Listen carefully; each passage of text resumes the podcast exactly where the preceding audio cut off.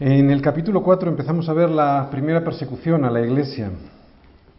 Esta persecución se inició francamente muy pronto, ¿eh? prácticamente al mismo tiempo que comenzaba la iglesia sus primeros pasos, prácticamente en la primera predicación que hizo Pedro. ¿no? Y fue muy curioso ver cómo la persecución vino de los judíos, de los religiosos de su tiempo y no de los romanos. Esto es muy curioso, ¿no?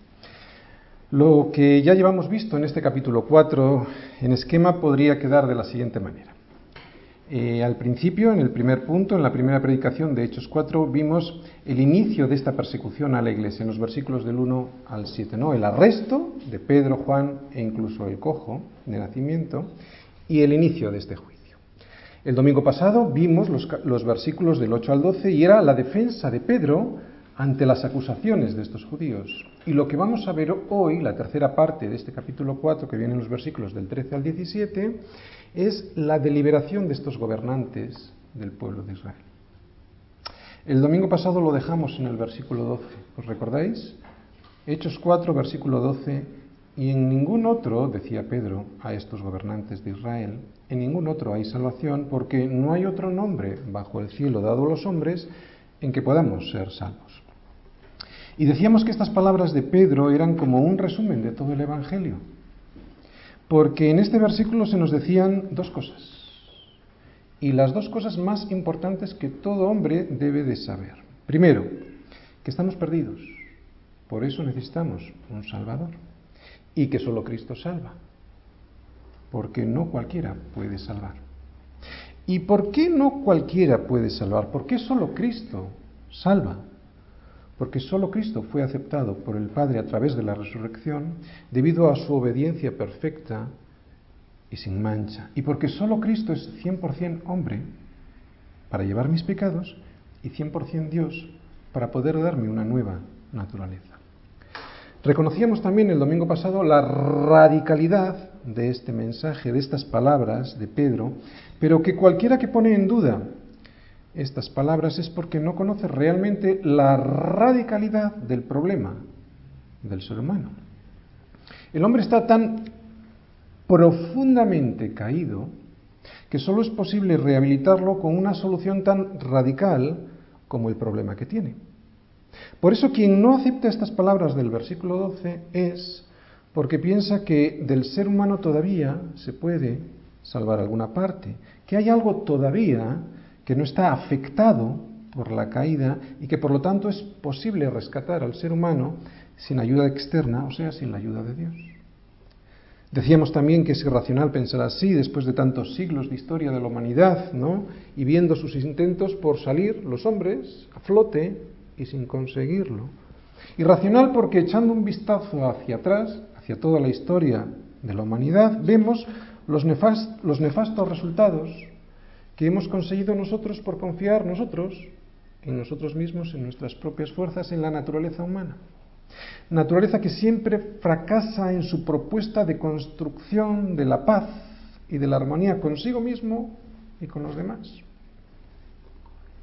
Y precisamente debido a este radical problema del hombre, Dios, en su infinita misericordia, porque no tenía por qué haberlo hecho, y debido a su propia naturaleza, porque Dios es amor, pero también justicia, nos otorgó una radical solución. Envió a la tierra a su propio Hijo unigénito, eso es amor, amor radical. Y lo envió a morir por quien lo necesitaba, por nosotros. Y así también se satisface su justicia, su radical justicia. El hombre no entiende nada de esto porque cree que Dios es como él, ¿no? Que es alguien relativista y por lo tanto supone que la justicia de Dios es algo maleable, elástico, según sus propios intereses particulares. Algo, por ejemplo, la justicia de Dios, algo que se puede torcer simplemente invocando, por ejemplo, el amor. Pero Dios es 100% amor, sí, pero 100% justicia. Son dos caras de la misma moneda. No se puede tener el amor de Dios sin tener su justicia y al revés. O sea, que Dios es completamente amor, sí, pero es que también es completamente justo.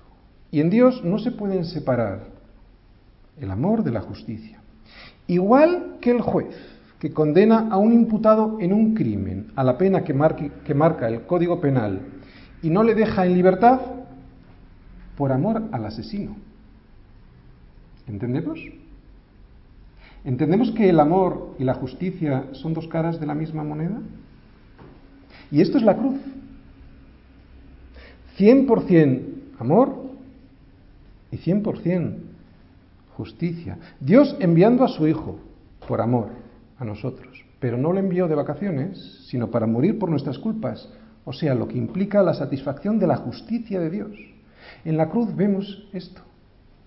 100% amor, 100% justicia. Si Dios mismo consideramos que, considera que necesitamos tal radical solución a nuestros problemas, es que nuestro problema, aunque no lo veamos, aunque no lo sintamos, como no se siente un cáncer terminal al principio, al principio no se siente un cáncer terminal, es que nuestro problema es radical. Si Dios considera así la solución, es que nuestro problema es radical, ¿no? Tan radical que nos lleva a la muerte, aquí y en la eternidad.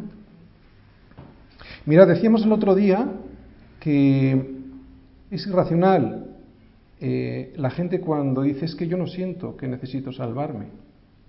Y poníamos el ejemplo del cáncer. ¿Sabéis cuál es el gran problema del cáncer? Que no duele. Si doliera, en cuanto sale, ibas al médico y no pasaba nada. Los dolores vienen después, pero como consecuencias, ¿de acuerdo? Pero no es, el tumor no es lo que te duele, sino las consecuencias que provoca. Ese es el gran problema. Como la gente no siente cáncer, no siente que está enfermo. Algo parecido pasa con el pecado. Pero Dios nos dice que no es por sentimientos, es por razón. Por eso la fe es tan razonable y la incredulidad es tan irracional. Porque se fía el incrédulo de yo no siento que estoy mal. Pero Dios te dice en la escritura que sí lo estás. Igual que el médico cuando es que no siento que tengo el cáncer, pero usted lo tiene. Póngase en tratamiento. Por lo tanto, si rechazamos esta solución de amor radical, porque es una solución de amor, la cruz, pero es radical, enviando Dios a morir a su Hijo. ¿Más radical que eso? Si rechazamos esta solución de amor radical que Dios nos ofrece, la gente que lo rechace al final de sus días, además de encontrarse absolutamente frustrada, fracasada y desilusionada por haber elegido otra piedra, o sea, su propia opinión, en vez de elegir la piedra fundamental, la del ángulo, que es Jesucristo, verá cuando se muera, o cuando esté al final de sus días, la muerte muy de cerca y lo que es peor, tendrá la vida eterna. Sí, porque se piensan que no van a tener la vida eterna. La tendrán, pero sin Dios. Y en ningún otro hay salvación, porque no hay otro nombre bajo el cielo dado a los hombres en que podamos ser salvos. En este versículo observamos cómo Pedro le responde a estos gobernantes judíos, ¿no? dándoles de nuevo la oportunidad del arrepentimiento. Pedro no hace aquí una prédica de milagros, de hecho no les habla de la cojera física a estos gobernantes, sino que les hace ver su cojera espiritual. Equipara el levantar a alguien del suelo, como hicieron con este cojo de nacimiento, lo equipara con la salvación. Y lo que hoy vamos a ver en los versículos que nos toca es ver qué deliberan estos gobernantes ante semejante versículo, que solo Cristo salva. Vamos a verlo, versículo 13. Entonces, viendo el denuedo de Pedro y de Juan, y sabiendo que eran hombres sin letras y del vulgo, se maravillaban y les reconocían que habían estado con Jesús. Y viendo al hombre que había sido sanado y que estaba en pie con ellos, no podían decir nada en contra. Entonces les ordenaron que salieran del concilio y conferenciaban entre sí, diciendo, ¿qué haremos con estos hombres? Porque de cierto señal manifiesta ha sido hecha por ellos, notoria a todos los que moran en Jerusalén, y no lo podemos negar. Sin embargo, para que no se divulgue más entre el pueblo, amenacémosles para que no hablen de aquí en adelante a hombre alguno en este nombre.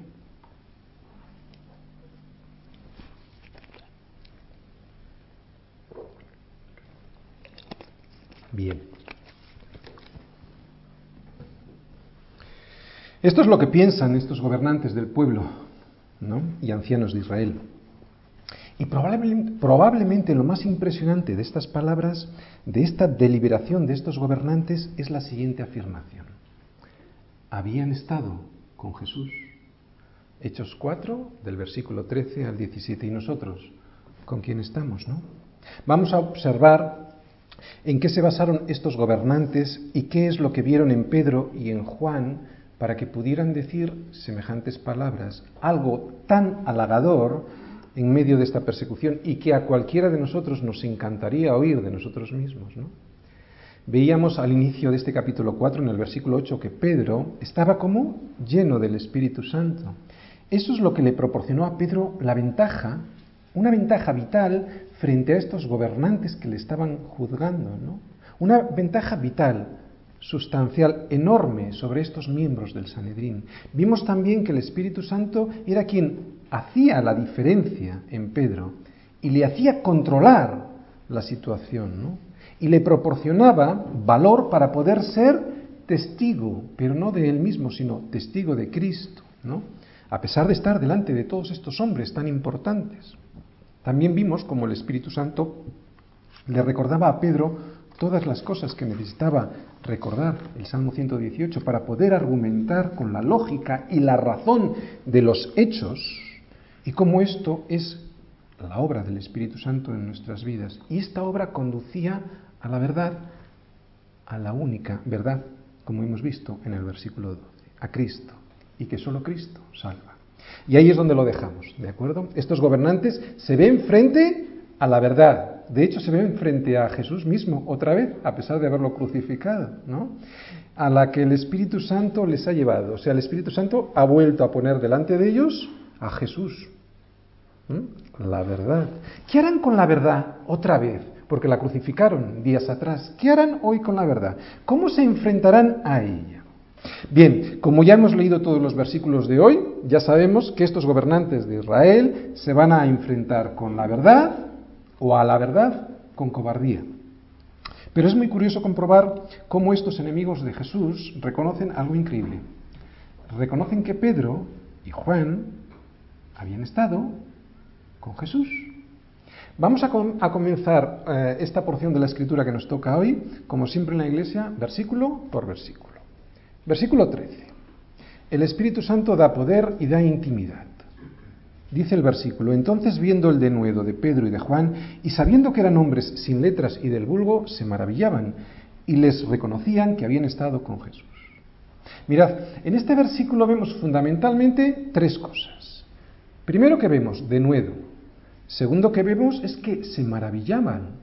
Y tercero que vemos es un reconocimiento. Reconocían que habían estado con Jesús. Vamos a analizar estas tres cositas, pero al revés. Vamos a empezar por la tercera, por el reconocimiento, porque habían, reconocían estos judíos que habían estado con Jesús.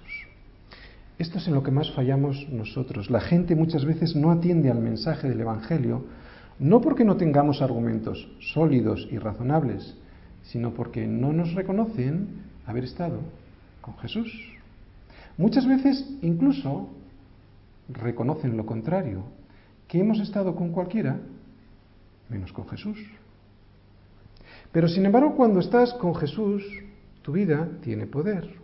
Un poder que incluso tus propios enemigos, los enemigos del Evangelio en realidad, porque nosotros no tenemos enemigos, estos, estas personas no pueden dejar de comprobar como vemos incluso en este versículo, ¿no? Eran enemigos y les reconocían que habían estado con Jesús.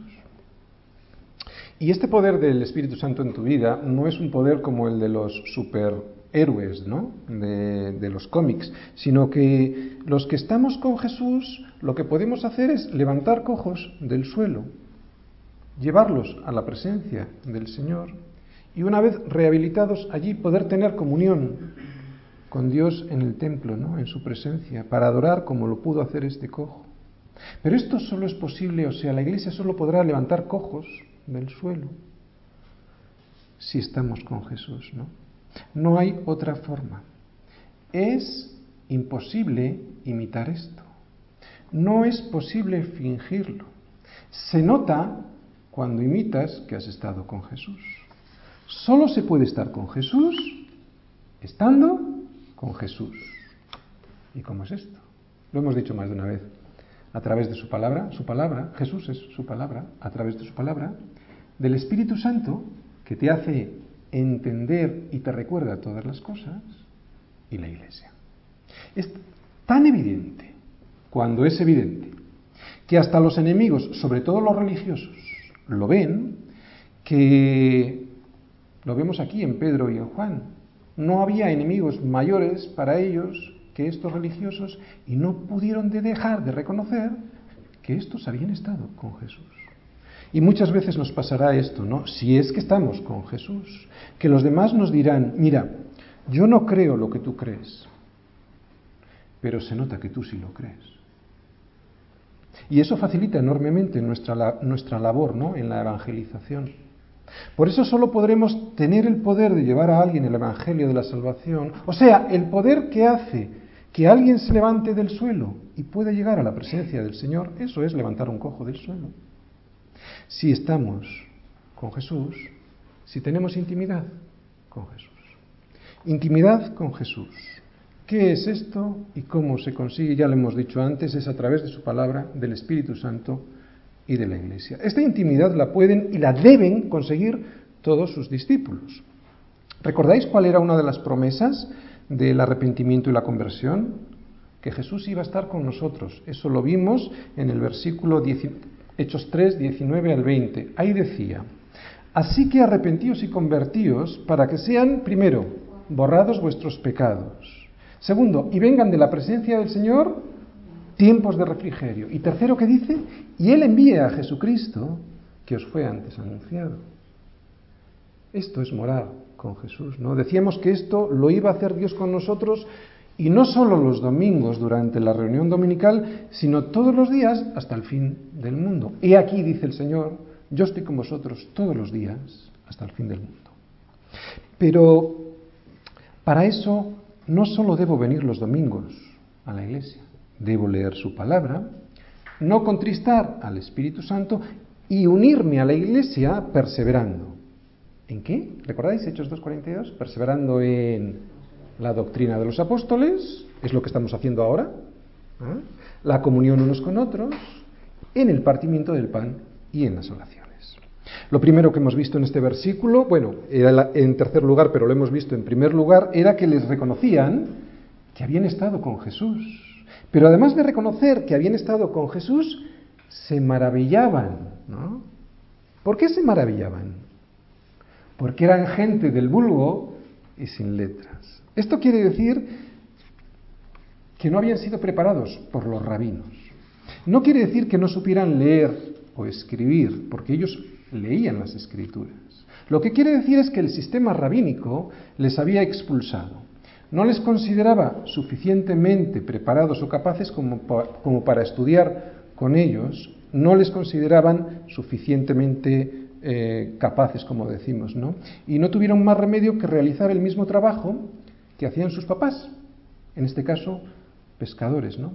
Desde pequeños no habían sido considerados aptos para una enseñanza más especializada. Eso es lo que significa que eran gente del vulgo y sin letras. Sin embargo, y a pesar de no haber estudiado en las, escuelas de estas personas, estos del vulgo y sin letras sabían mucho más acerca de las escrituras que estos líderes religiosos, y esto pasa exactamente igual hoy, ¿no? Estaban sorprendidos. Sin embargo, no querían darse cuenta del poder que tenían que era otorgado por el Espíritu Santo. No era el Espíritu Santo quien les llevaba a sus vidas valentía y sabiduría, ¿no? Y el denuedo para hablar. ¿Cómo era posible que unos galileos, por eso, vamos a ver, galileos era como decir hoy en día paletos, los del pueblo, ¿de acuerdo? Eso es, eso es galileos. Cuando leáis en la Biblia estos galileos, hace referencia a estos paletos, ¿no? ¿Cómo es posible que unos galileos, gente sin haber recibido ninguna formación teológica formal, ahora estuviesen delante de ellos dejándoles en ridículo. Ya había pasado con Jesús y ellos lo habían matado. Ahora con estos. Y la sentencia parece que les iba a llegar la misma, ¿no? Sentencia a morir. Vamos a hacernos una pregunta.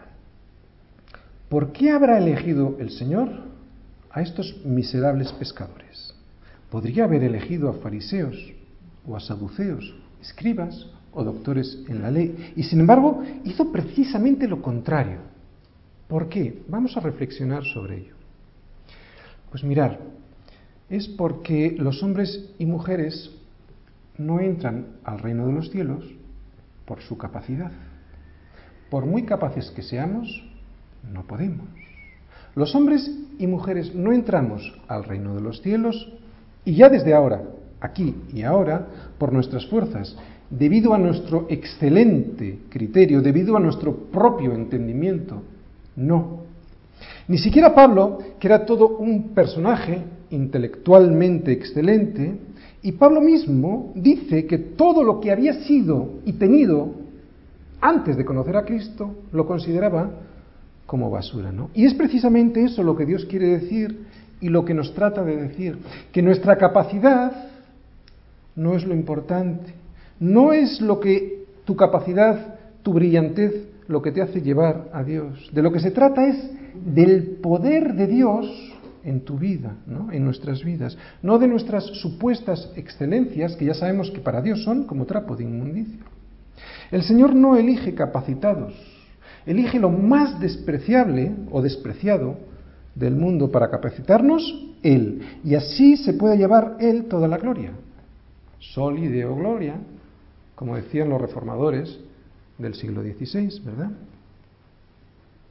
Tú y yo, pescadores de lo más corriente, para que el poder de Dios se pueda manifestar aún más claramente al mundo.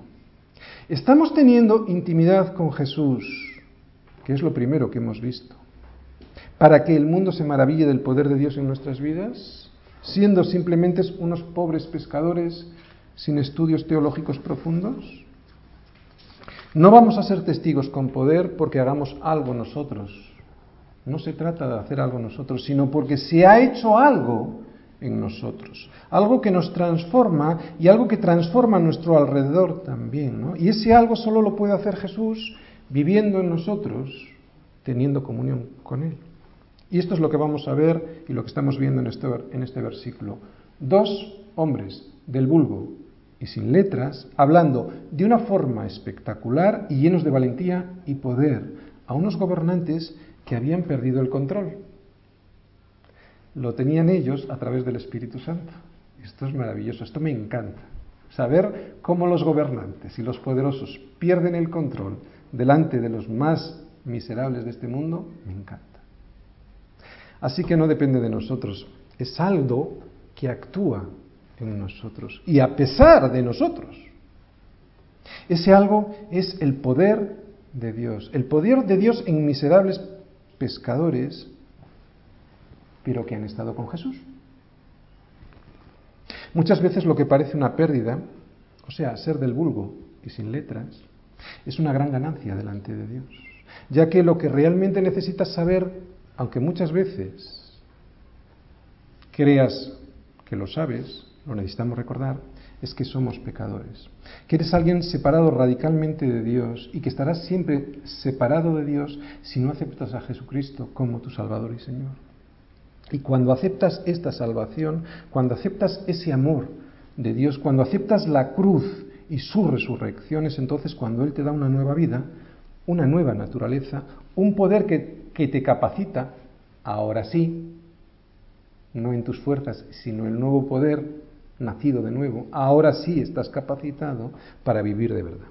Es el poder de Dios, no es nada que nosotros tengamos. Y solo el poder de Dios lo que nos da fuerza para vivir como Dios quiere que vivamos, libres del pecado. Él, Él es el que recoge, ¿recordáis? En el nombre de Jesucristo de Nazaret, levántate y anda. Él es, Él es el que recoge a un pobre cojo del suelo y lo hace andar. Él recoge a un cojo de nacimiento, a un iletrado y del vulgo, a un débil y fracasado y lo transforma en un hombre y una mujer absolutamente nuevo. Lo vimos en Pedro antes y después, ¿no? ¿Recordáis? Pedro en el patio de la casa de Anás daba hasta vergüenza. Y vemos ahora a Pedro delante de todo el gobierno de Israel, sabiendo que le podían llevar a la muerte, ¿no? Solo es el poder de Dios quien capacita a vulgares pescadores en atrevidos defensores de la verdad que es Cristo. Reconozco que esto no va a ser un mensaje que vaya a atraer a muchas personas, eso lo sabemos nosotros, ¿no? Pero es lo único que necesitamos saber, que solo Dios, solo Cristo salva. El resto es anecdótico, es circunstancial, no tiene importancia, por lo menos Dios no se la da. Oye, y si Dios no le da importancia a esas cosas que los seres humanos le dan importancia, no debe de tener, las cosas del mundo no deben de tener mucha importancia, ¿no? Eso que el mundo nos ofrece como limosnas para que nos quedemos todavía más tiempo tirados en el suelo sin poder levantarnos, ¿no? Así que vamos a considerar lo que Dios nos dice, porque nosotros podemos tener nuestro concepto erróneo. Y ahora vamos a ver la primera palabra de este versículo. Seguimos en el versículo 13 y la, primera palabra que vemos es, entonces viendo el denuedo de Pedro y Juan, así empieza el versículo, ¿no? Denuedo, ¿qué es denuedo? Porque muchas veces utilizamos esta palabra. Pues mira, me encanta lo que quiere decir. Eso osadía al hablar, ¿no? Audacia, pero sobre todo la definición que más me gusta es libertad de habla. Somos libres. Si tienes denuedo, es que has sido libertado por Cristo. Volvemos a poner el ejemplo de Pedro cuando estaba en el patio de Anás. Estaba esclavo. No tenía denuedo, no tenía libertad en el habla, le negó al Señor. Denuedo, eres libre y hablas de la verdad con libertad. Y esto es lo que les falta a los cristianos, entre comillas, que les falta el Espíritu Santo, a los que les falta la comunión con Jesús. Porque la audacia y el poder, o sea, esta libertad en el habla, no se deben a la educación, ni a la formación, ni a los estudios teológicos, se deben al hecho de estar con Jesús. A veces predicamos el Evangelio como pidiendo perdón por existir. Oye, tienes un momentito. Conozco una persona que me gustaría presentar, se llama Jesús. Yo no veo esto en Pedro. ¿Tú ves esto en Pedro? ¿Por qué? Porque tenía el Espíritu Santo y le reconocían que había estado con Jesús. Es el Espíritu Santo quien lo ha convencido a Pedro. Porque solo el Espíritu Santo puede convencerte de qué? Pecado, justicia y juicio. Así que si no tenemos esta osadía, podría ser, simplemente lo dejo en el aire, porque todavía no nos hemos dejado convencer por el Espíritu Santo de que somos pecadores, de que tenemos solución en la justicia que es Cristo y que existe un juicio en el que podríamos ser condenados si no aceptamos el sacrificio de Cristo. Pecado, justicia y juicio. Así es que, como vemos en este versículo, el Espíritu Santo le ha otorgado a Pedro un poder y una intimidad con Jesús. Pero vamos a ver más. Versículo 14. El, Espíritu Santo provoca, produce hechos.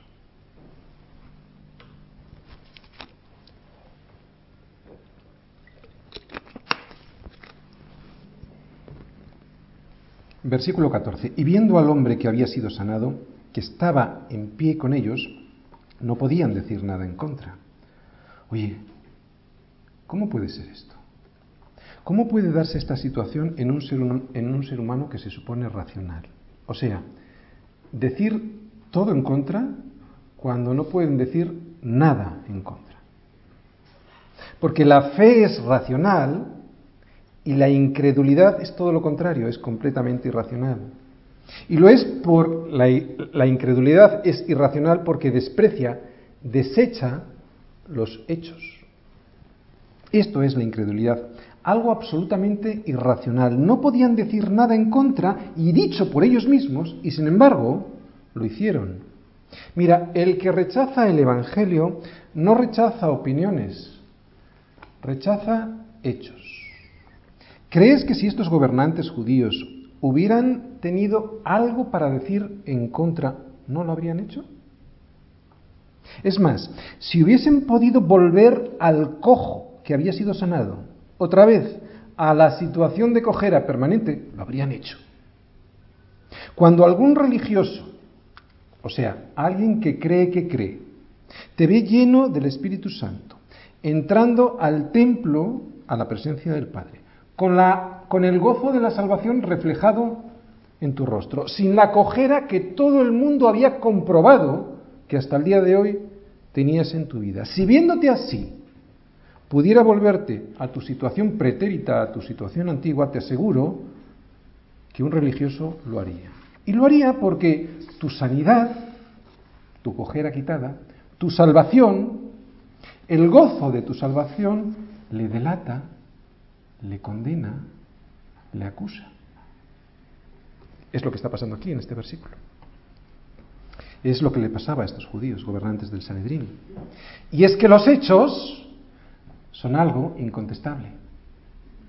No lo podemos negar.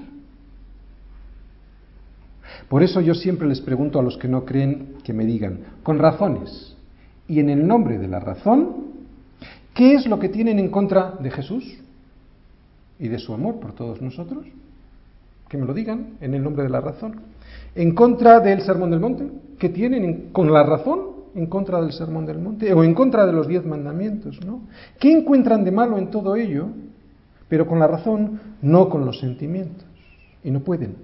Porque la razón les dice, si fuesen honestos, que siguiendo todo esto, el mundo sería mucho mejor, más razonable, de hecho sería un paraíso. Y eso lo que demuestra es que ellos con su supuesta razón son los más irracionales. Y eso es porque la incredulidad es la antítesis, la antirrazón. Y viendo al hombre que había sido sanado, que estaba en pie con ellos, no podían decir nada en contra. Pero sigue la historia. Versículo 15. Sin el Espíritu Santo no hay comunión con el Padre. Versículo 15 dice, entonces les ordenaron que saliesen del concilio y conferenciaban entre sí. Les ordenaron salir del concilio y eso implica que las deliberaciones fueron largas y complicadas. Mirad, el hecho de que Lucas sepa qué es lo que pasó ahí dentro se puede deber a que alguien en el concilio se lo pudo contar. No sabemos quién, pero pudo ser alguien que después de haber estado allí dentro llegó a convertirse al Señor y se lo contó a Lucas. También pudo haber sido Nicodemo. No sé si recordáis, pero en Juan 7:50 nos dice que Nicodemo era uno de ellos. Bien, ¿dónde creéis que se ve en este versículo que sin el Espíritu Santo no hay comunión con el Padre. ¿Dónde creéis que está? En conferenciaban entre sí, ¿verdad? Sin el Espíritu Santo lo que vas a hacer en tu vida es exactamente igual que lo que hicieron estos gobernantes. Consultarás a cualquiera en vez de consultar a tu Padre que está en los cielos. Te vas a consultar a ti mismo, vas a consultar a tu propia prudencia, vas a ser sabio en tu propia opinión, en definitiva vas a conferenciar contigo mismo y eso te hará tomar las decisiones más equivocadas en tu vida. Yo he visto a muchos creyentes, incluido yo mismo muchas veces, que no oran al Padre en temas que deberían hacerlo. No estoy hablando de si tienes que comprar una barra de pan grande o una pequeña, o de si tienes que cocinar pescado o carne, ¿de acuerdo? Estoy hablando de los temas que realmente afecten a nuestra vida, a nuestro testimonio, de los cuales podríamos salir seriamente dañados si es que no siguiésemos las indicaciones de nuestro Padre Celestial y siguiésemos las nuestras. Versículo 16. Saber los hechos y negarlos es blasfemia contra el Espíritu Santo. Leemos el versículo 16. Diciendo, ¿qué haremos con estos hombres? Porque de cierto señal manifiesta ha sido hecha por ellos, notoria a todos los que moran en Jerusalén, y no lo podemos negar. La pregunta que se hacen, ¿qué haremos? refleja perplejidad, falta de control de la situación. ¿Recordáis? La tenía, el control lo tenían los acusados, porque estaba el Espíritu Santo con ellos. Evidentemente era el Espíritu Santo quien tenía todo el control y se lo daba a Pedro y a Juan. ¿no? Si no les imponían un castigo, estos gobernantes, ellos sentían como que perdían autoridad y prestigio.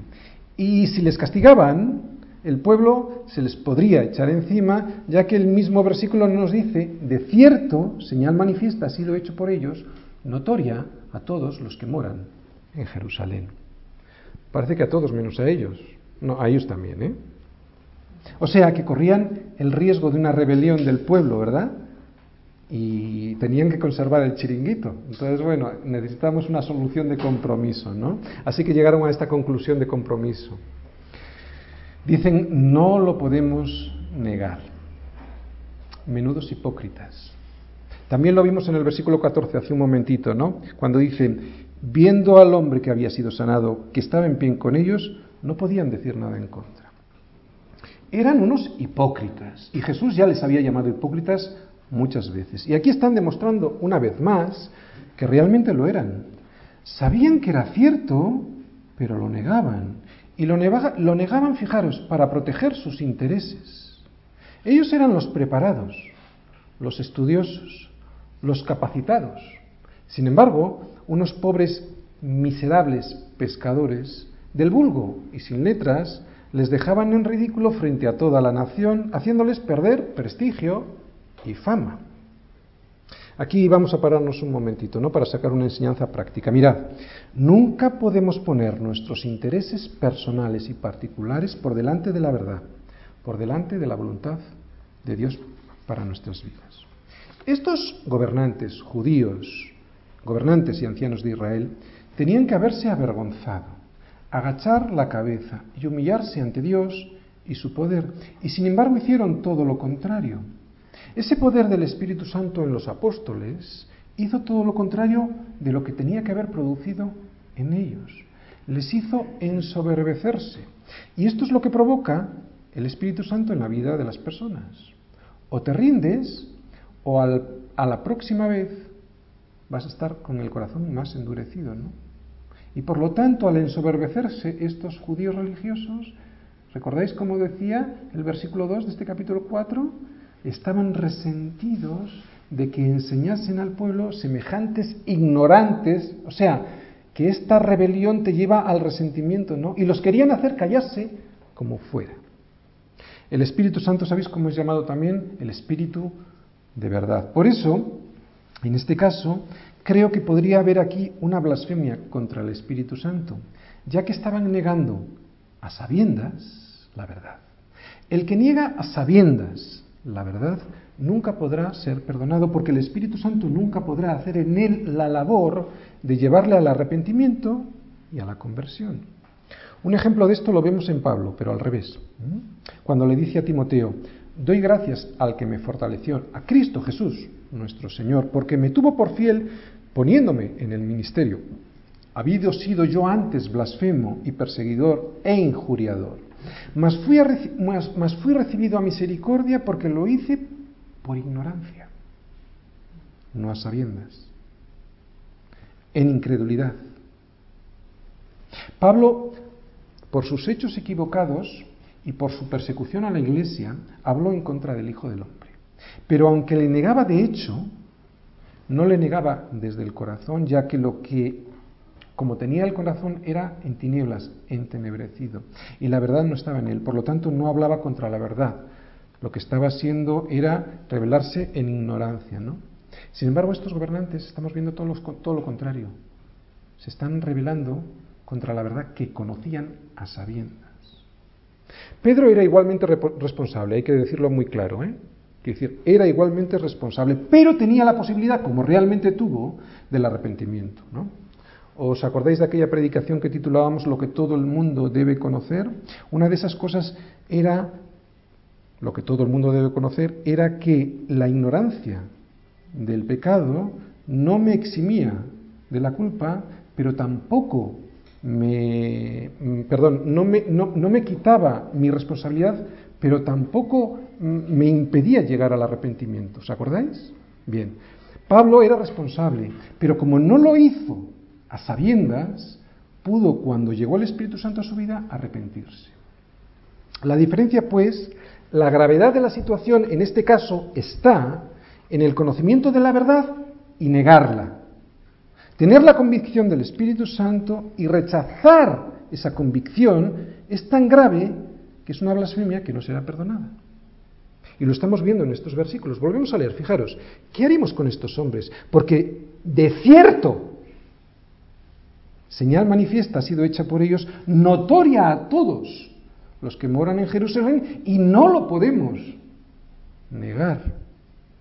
Estos dirigentes no podían negar lo que estaban viendo y sin embargo lo hicieron, y eso es blasfemia contra el Espíritu Santo. Por eso, la blasfemia contra el Espíritu Santo te lleva a la amenaza y a la persecución. Versículo 17.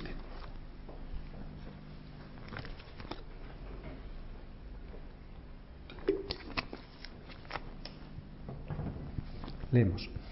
Sin embargo, para que no se divulgue más entre el pueblo, amenacémosles, para que no hablen de aquí en adelante a hombre alguno en este nombre. Mira, la blasfemia contra el Espíritu Santo te lleva al endurecimiento del corazón y eso a la amenaza y a la persecución. Porque como no soportas la luz, no deseas que nadie te deje en ridículo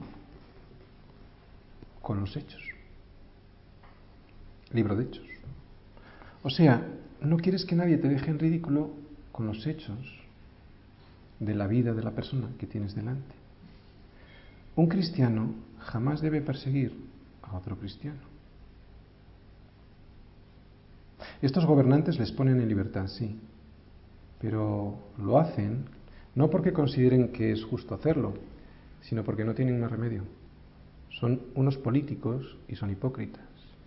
No son jueces justos, son político-eclesiásticos que traman conspiraciones y urden intrigas. Son personas que se defienden contra todos los que le atacan a sus intereses, a sus intereses, no contra los que atacan la verdad.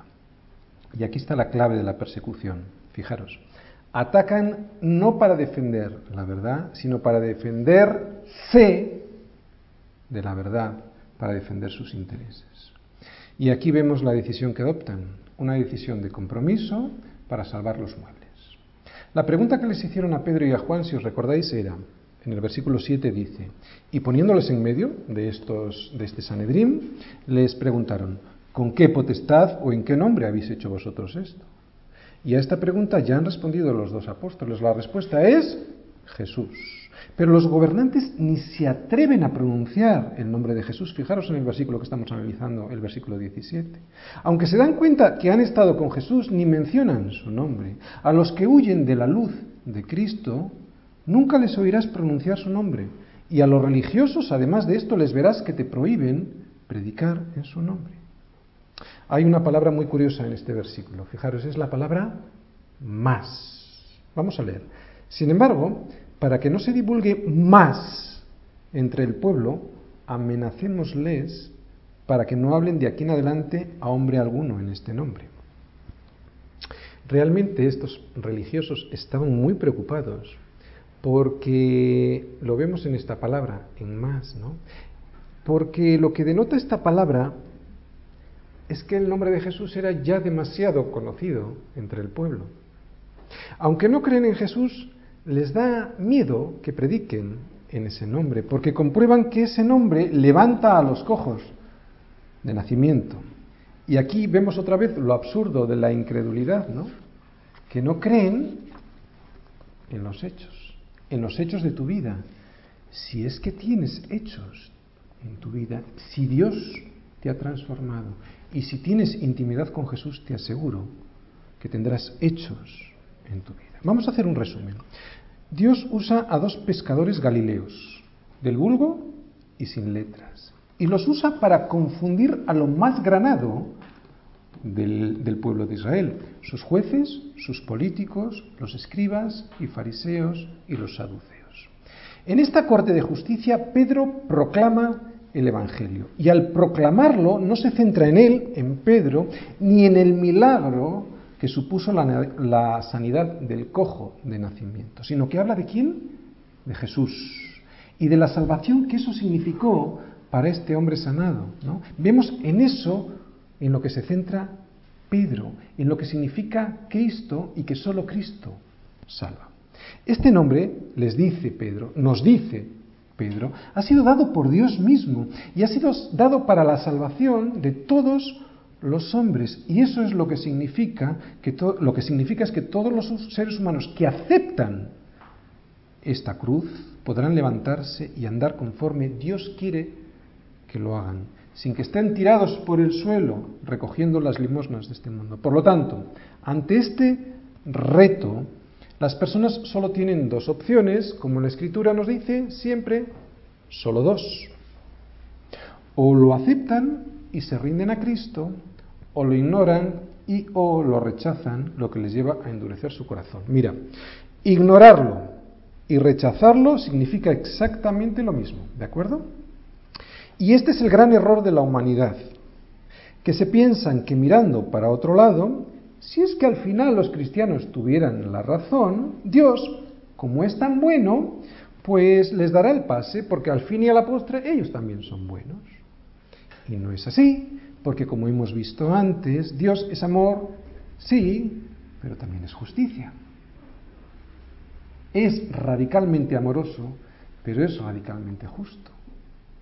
Y aquí viene una enseñanza para nosotros los cristianos. Mirad, ignorarle, Olvidarnos de Jesús fuera de estas cuatro paredes de la iglesia podría significar con mucha seguridad que en realidad no le creemos.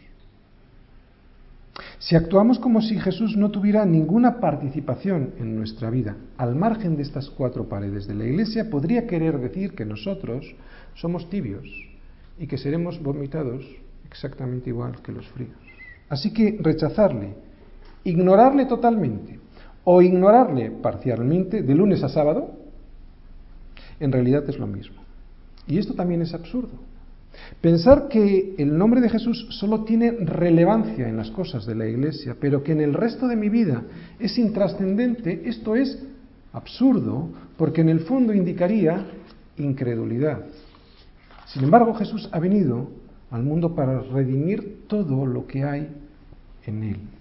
Por eso todos nosotros debemos proclamar el nombre de Cristo en cualquier lugar, tanto en la, en, la corte de justicia, como vemos que lo está haciendo Pedro, como en nuestras relaciones personales, tanto en el templo cristiano, aquí en la iglesia, como en las clases en el colegio o en la universidad, tanto en nuestros trabajos como en los centros de recreo. Circunscribir el poder de Dios a estas cuatro paredes es creer en un Dios muy, muy limitado. Dios ha elegido a gente como tú y como yo, gente sencilla, muy sencilla, para que en todos los lugares se proclame su nombre. Y muchos de estos lugares son francamente estratégicos, como comprobamos en estos versículos de hoy, en el mismo centro de poder del gobierno del pueblo de Israel. ¿Les valdrá a estos dirigentes judíos con estas amenazas para hacerles callar? ¿O estos judíos tendrán que emprender acciones más determinantes para callar a los cristianos? Eso lo veremos en los próximos capítulos. Es como una historia, es como una película. ¿eh? Y durante muchas semanas más veremos esto. Pero mira, esto no será lo realmente importante para nosotros. Lo realmente importante será comprobar, será ver cuál es la reacción de estos apóstoles y discípulos del Señor ante todas las amenazas y persecuciones que desde este mismo momento en Hechos 4 sufre la Iglesia de Jesucristo hasta el día de hoy. ¿Por qué será esto lo importante? O sea, observar la reacción de los discípulos del Señor. Porque esa será la enseñanza y el modelo para nosotros. Esta vida es un examen y ¿sabéis dónde tenemos todas las respuestas a ese examen? En la Biblia. Aquí están todas las respuestas y además escritas por el maestro. Vamos a ver.